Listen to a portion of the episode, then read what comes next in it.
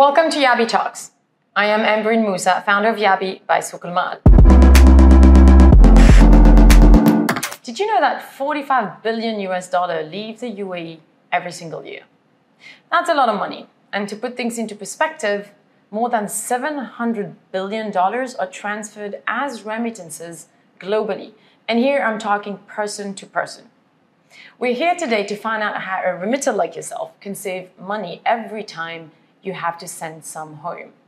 With me today, we have the money transfer expert, Sudhesh Giriyan. Sudhesh has been in the remittance industry for more than two decades and has lived through the double digit growth in the industry, but has also seen how the remittance business has evolved. Sudhesh, fantastic to have you on board. Thank you very much. Thank you for taking the time nice to be out. here today. Um, my first question is, and I think most people I talk to about remittances is, oh yeah, I've been using the same exchange houses for years and years and years, and I know someone on our Yabi team actually who's been using the same exchange houses for 16 years. Would you say is that a mistake? No, I wouldn't say that's a mistake. See, uh, you get used to an exchange house, you deal with them regularly, you have a trust in them, they give you a good service, you don't have any issues per se, your beneficiary gets money on time. Uh, I, I, think it's okay, but again, you know, you need to look at it from the point of view of uh, blue collar uh, remitters and the white collar remitters. When I say blue collar remitters, they're typically the ones who send about $400 every time they send money.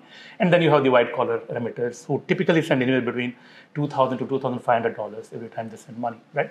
So when it comes to blue collar uh, remitters, um, since the volume is very small, you know, even if they go around to check the rates, they're not going to save much. For them, what is most important is how fast the money will reach, how safely the money will reach, mm. and to make sure that you know there is no service issue, right? As long as that is taken care, absolutely no issue going back to the same exchange house. But from a white collar remitter perspective, it makes a lot of difference. If you have high volume remittance that you're sending, you definitely need to check around and see who's giving you the best rate. Uh, we are at the same time are able to make sure that the money is going across, uh, you know, almost real time, and how safe the money is, right? These are the factors that you need to look at. So this is very relevant for a white, white collar. So yep. what you're saying is any remittances above around two thousand dollars, it yep. is worth shopping around. That's correct. That's so correct. if I'm sitting on a Yep. exchange house for the last ten years, maybe it's time to wake up and, and, and have a look at, at, at who's giving me. And I think the, the other part of it, right, is is the industry is evolving. There are a lot more options, which we'll, we'll come back to a little bit later. But um, for now, I wanted to understand. So one, is it a mistake to stick with the same exchange house? But in your two decades of experience, what have you seen are the mistakes that generally people would do when remitting money? Because I think a lot of it is you don't know what you don't know. Yeah. See, uh, some of the key factors to be borne in mind when sending a remittance are, you know, uh, what is the pricing, uh, how safe the remittance is, you know, the partner, the party that you're dealing with, is it reliable, um, you know, how convenient is it to go across and send money home? All these are the factors that you need to bear in mind. One of the mistakes that I've seen people typically do is they just get carried away when somebody says remittance is free, right? Yeah, Because it's never free. yeah, because there are two elements, you know, when you send money home, right? But There's a fee element and then Yeah. also forex element. For example, if you are sending money to India, right? Yeah. The US dollars or dirhams here get converted to, uh, you know, Indian Indian rupee. rupee, Similarly, yes. if you're sending money to Philippines, get converted to Filipino pesos and so on, right? So when you're converting, there's a conversion rate that kicks in, right? Yeah. Many a time, if somebody tells you, "Oh, I'm not going to charge you. I'm going to waive off four or five dollars fee that you typically get charged," don't get carried away. It's, especially when you're sending a high value remittance, because in a high value remittance, it is not the fee that counts; it is the conversion rate that counts. Absolutely. I think the fee becomes insignificant. Insignificant. Almost, right? Because Yeah. it's fixed generally. Yeah, I've it? seen a lot of people sending huge amounts of money. So during those instances, it's very important to check what rate are you getting from a service provider vis-a-vis others. So normally what there is a fixed fee that they charge you to send the money, that's one. And then you have the exchange rate. Correct. Is there any other fees we need to know about? There are just two elements. You know, typically, any corridor that you take today, take India, take Pakistan or Bangladesh or Philippines or wherever, it costs what, four to five dollars, right? But on a high volume uh, remittance, you know, you typically end up saving a lot of money, right? Even if somebody tells you fee is zero. Don't get carried away. Just look at what conversion exchange rate. rate. Exactly. And just is there is there any way we can do this before even I step out of my house? Yeah. Where can I have a look at the exchange rates and compare them? Today, I think you know, in the, even the World Bank uh, publishes this data. Yes. You know, it even comes down to uh, the country level. You know, Yeah. within the country, uh, you can check as to what kind of rates are available across the exchange houses and the few other few other service providers. But you know, one can always call up a remittance house and find out And as to out. what are the best rate available today, etc. Right? These are definitely possible. So so talking about um, exchange rate, which is interesting because they change all the time. There was an exchange in the morning, and by the afternoon, it's actually changed, right? So when I'm making that decision to send money, listen, I every month I have to send money home at a certain date because we've got family, we've got commitments, whether we're investing home, whether we're sending money for our parents or our kids, whatever it is. A lot of us have a remittance that is fixed every single month. We need to send it home. Now, let's just say at this point of time, the rates are not fantastic. It's a bit of a dip. Is there any way you can get around this, or you're stuck with whatever exchange rate that is on the market? It is there. That's what I need to go by. you know rates keep changing all the time you can't do much about it and uh, typically you know for the blue collar remitters who send smaller amounts of money uh, and then you know typically they end up sending uh, between the first and 10th of the month and this money is very important from their family's perspective because back home this money gets used for school fees for the daily livelihood for buying medicines and so on and so forth right? So one cannot wait to send a remittance. Even though the rates are bad you know a blue collar migrant has to necessarily send money home. But when it comes to white collar you know it's always possible to wait because typically their families live here and they don't have to necessarily send money home on a particular date, right? So they can afford to wait. They can also keep an eye on the macroeconomic factors to see whether the likelihood of, you know, the rates changing over the next couple of days. The second thing that they can do, the from a perspective of the high value remitters, is that they can split remittances, right? For example, if they are supposed to send X amount of money, Yeah. which is very large in volume, they can always say, today the rate is bad, but I need to send this. I send it across. And then wait for a few more days and So then you average it out average it out. It's always better. And then you don't feel the pinch. over the right? next four years. Exactly. As it goes up, you Yeah. get. It's better to then do it over four four days than Yeah. do it in one. That's day correct. That's correct. That That's should be the way. one. That should be the way. Yeah. Okay. Um, now, we talked about exchange rates, we talked about um, fees. I, I want to take a step back and look at, let's just say I just landed here. It's the first time I'm actually going to be remitting money out. What are the four or five things I need to look into? What are the variable factors that defines who do I use and when do I send money? What are the factors? I know exchange rate is one, fee is one. What other factors would you really be looking at? as a Typically, as I said, you know, I'm just trying to uh, reiterate what I said earlier.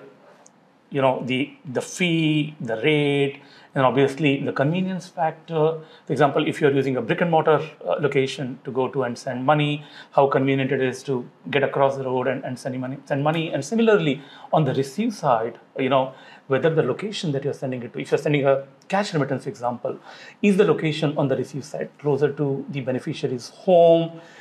The speed also is, is a factor that you need to consider how fast the money can reach the destination and also the reliability of the the company that that you're Are you using. saying are there cases that the money never get there?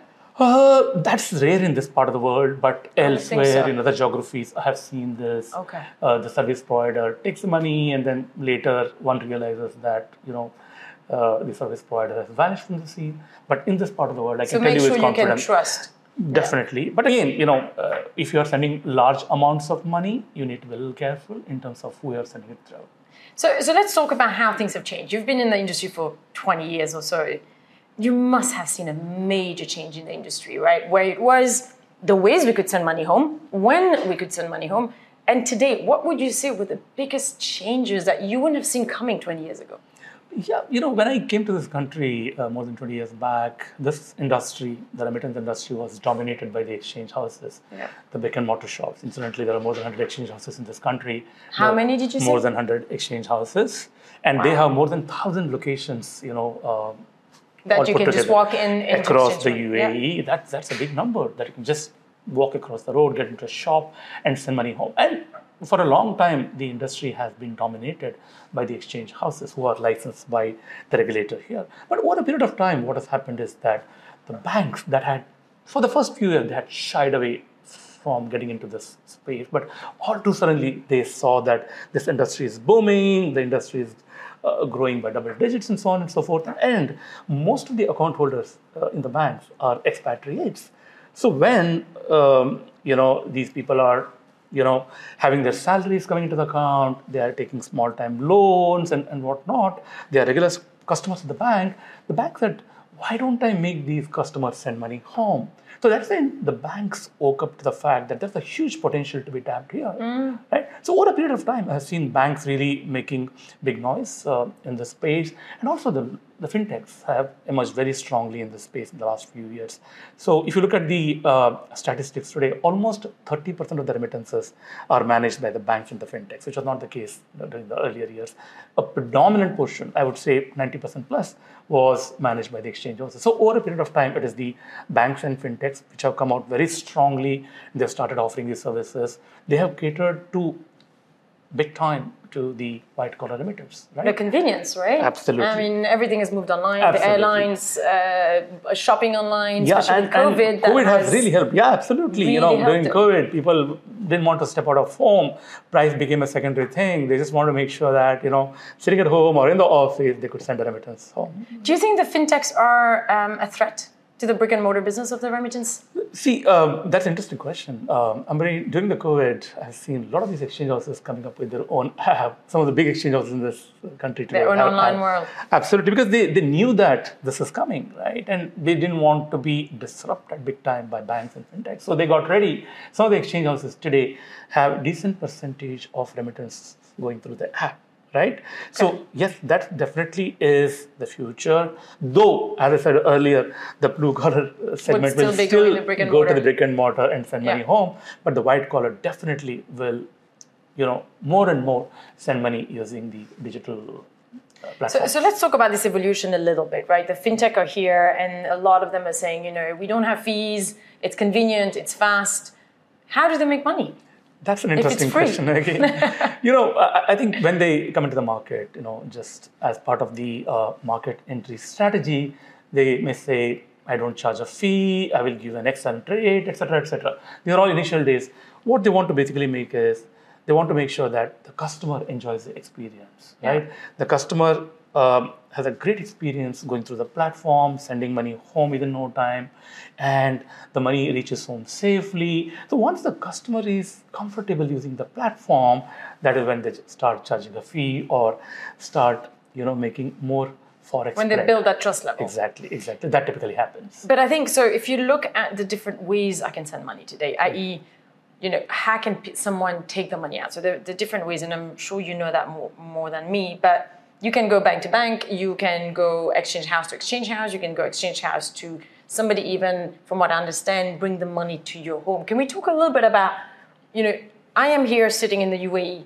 I can go to an exchange house, or I can go to a bank, or I can go to a fintech company. But what are my options to send to the person receiving it? Because it's not always the person has either a bank account or even has the time to go and collect the money somewhere else. Uh, what are my options? Typically, there are four different channels on the receive side. One is the cash channel. You can just go into a brick and mortar shop on the receive side. Yeah. Could be India, could be Pakistan or Bangladesh or Philippines. Go to a location and pick up cash. The second one, as you mentioned, is money going into account. About 80% of the global remittances get into account. Out of the $700 billion that flows all across from the globe. From a bank to a bank or from an exchange? It, it could be an exchange. Okay. Origination could be from an exchange or a fintech company or a bank, but on the termination, it's a bank. almost 80% of the money goes into the bank account. That is surprising. Yeah, You would have thought it would actually end up in an exchange yeah, house. Because well, the volume remitters, the high volume remitters, yeah. typically send it in the form of account credits, not cash, right? Got it. So that, that's the second channel, money going into accounts. The third channel is money going into mobile wallets. If you see Africa, for example, I'm sure you you heard of M-Pesa. Yeah, uh. M-Pesa is very uh, big name. Right? You go. I was in I was in Nairobi not long ago, and you go in and download M-Pesa is the first Absolutely. thing you do. Absolutely, every other Kenyan would uh, would ask the money to be sent into a mobile wallet. Uh, so that's a that's a big channel in Africa, across Africa, countries like Kenya, you know, Uganda, Ghana, Nigeria. There are a lot of remitters sending money into mobile wallet, and that's more or less real time. You know, money goes into the wallet the next minute, right? The fourth channel is door delivery, though you know this is restricted to a few countries. For example, a country like Vietnam, where the door delivery is very popular. Any Vietnam is sending money to Vietnam would And why, why would that be, do you think? that's the convenience, right? I mean, they do not want their beneficiary to travel all the way, Yeah. and they say, okay, just deliver it home. And most of the service providers do not charge. And, and the origination of door delivery, is it exchange houses or banks or is it mm, just Or- origination could be anything. Origination Could be anything. Yes, origination could be through an exchange house, could be through the bank, through the fintech. So you go to the exchange house and you say, I want this to be delivered to someone's door. That's correct. and they will arrange Yeah, yeah, yeah. the different delivery that's visas there correct. is. on- That's correct. But there are just a few countries where this is preferred. This is allowed. yeah, Okay. but you know, in terms of the volumes, account credits followed by cash, followed by mobile wallets, and then door delivery. So how do you choose the right platform between the fintech, the banks, and new exchange? I mean, now with the evolution of the industry, there are too many choices. How do you know which one is best for you? basically, you know, uh, as I said, I'm again going back to the segments, you know, the, the blue collar and the white collar. The blue collar, even today, because of the fact that they're not financially included, they do not Yeah. have a bank account, Yeah. uh, definitely not on the origination side. Even in their home country, many a time they do not have bank accounts. They prefer cash remittances. They still walk into an exchange house, right?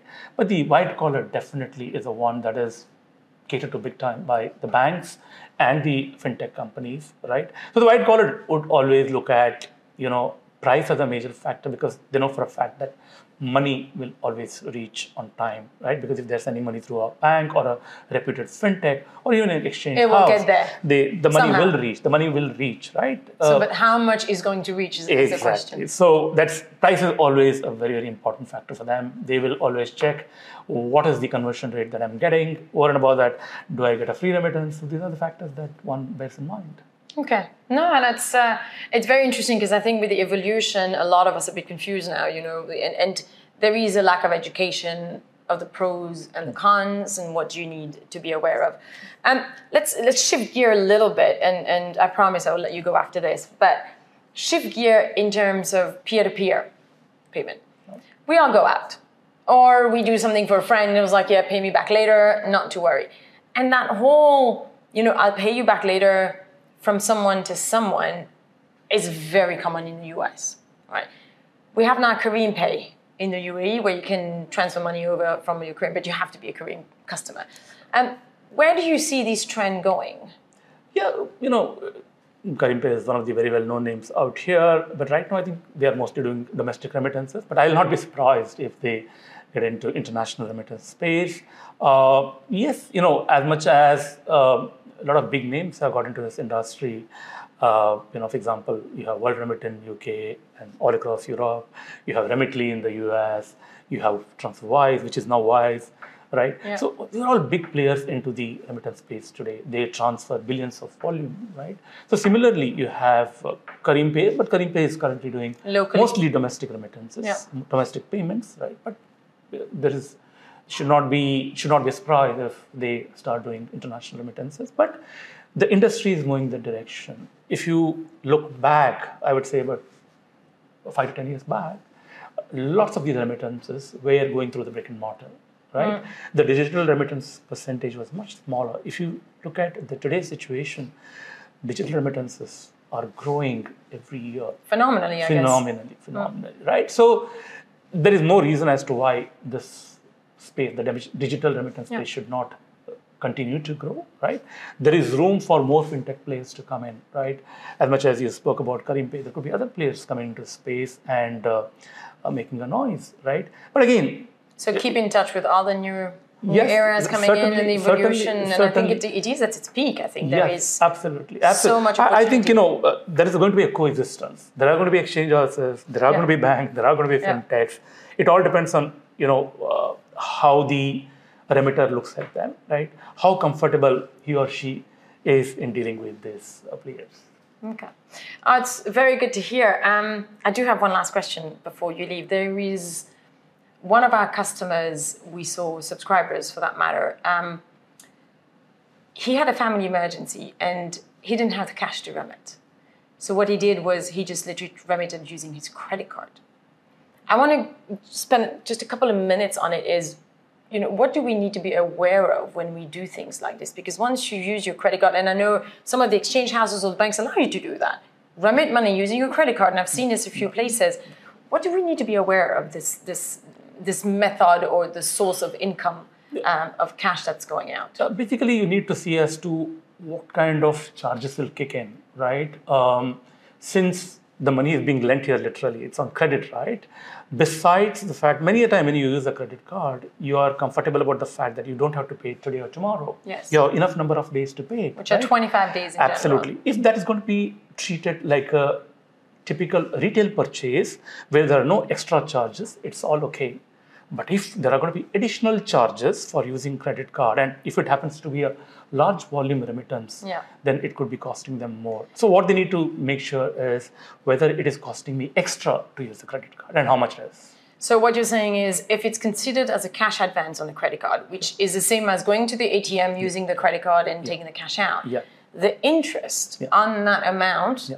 starts the same day. That's correct. You That's don't have the 25 day That's period. correct. So, so But vis-a-vis that, if it's going to be a, like a typical retail purchase where you Yeah. not get charged anything extra, that's great. then it's great. Um, I am more leaning towards it being a cash advance because it is cash taking out of the credit card to be used somewhere. So definitely something to look at. For. Look at yeah. Um, last but not least, any advice for our remitters out there? Yeah, I mean, this industry is evolving. As I said, I've seen this in the last uh, two decades now, right? A lot of new players are coming into this industry, uh, but again, you know, it's it's always good to keep an eye and and and see uh, how this industry is moving. And from a remittance perspective, it's always important to see what the trend is in the market, whether the currency is appreciating or depreciating, and see, for example, now if there is enough money to send home is there a good time to send money, right? And, and just look around a bit and check as to who's the service provider who is giving the best deal, and then you know try and use that service provider. And not to forget, potentially keep up to date with the news of what's going on around the world, because at the end of the day, what's going on geopolitically and around the world in different right. countries good. affects our exchange rates. And Absolutely. potentially we can have an opinion That's and a point of view of how things are going to be moving forward. Absolutely, but but if you look at the current juncture, the current situation, I think all the currencies are depreciating, be it Indian rupee, Pakistani rupee, or Philippine Yeah. So Everything is depreciating, which means that the remitter is getting an excellent deal at this point in Yes. time, right? The US dollar is, is strengthening. richer than what you are. Absolutely. So any expat, you know, who is looking to send money, I think uh, now is the best time. Yeah. Absolutely. Sudhesh, thank you so much for being on Yabi Talks. Absolutely amazing, and would love to have you back. Thank you so much for giving this opportunity, Ambreen. Nice welcome. talking to you. This was Sudhesh Giriyan, the expert of remittances. I hope you did learn something out of sending money home. As we mentioned, today is probably the right time. Um, with depreciating currencies around the world, currently it is a good time to actually send money home. But do do your homework before you do so.